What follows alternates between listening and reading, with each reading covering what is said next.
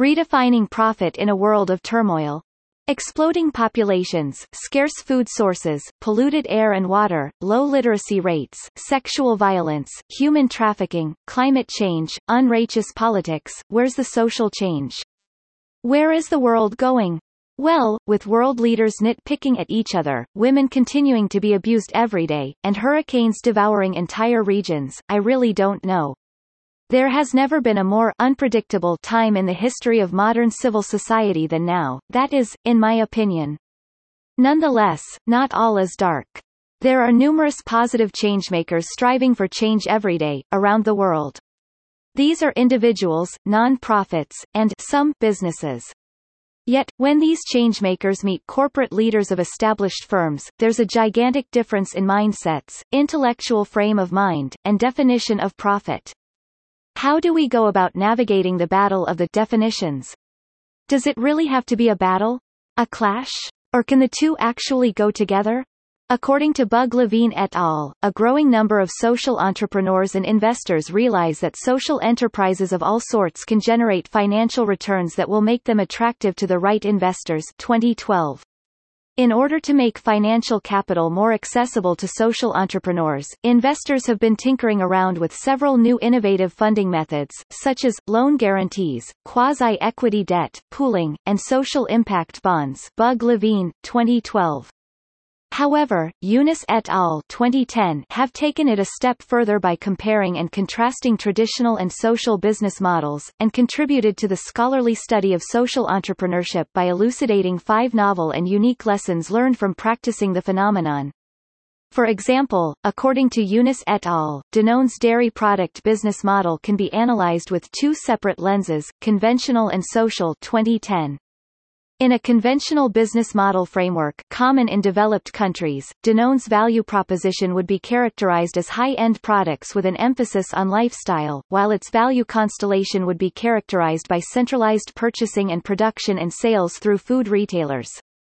However, in a social business model framework common in developing countries, Danone's value proposition would be characterized as low price with the fulfillment of basic nutritional needs, whereas their value constellation would be characterized by the local supply of raw products, local production, and direct door-to-door -door sales by Grameen ladies.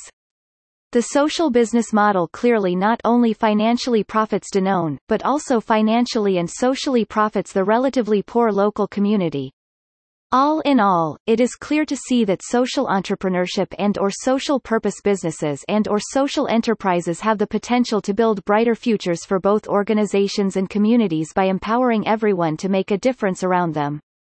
The five lessons described by Yunus et al. are, challenging conventional wisdom, finding complementary partners, undertaking continuous experimentation, favoring social profit-oriented shareholders, and specifying social profit objectives clearly.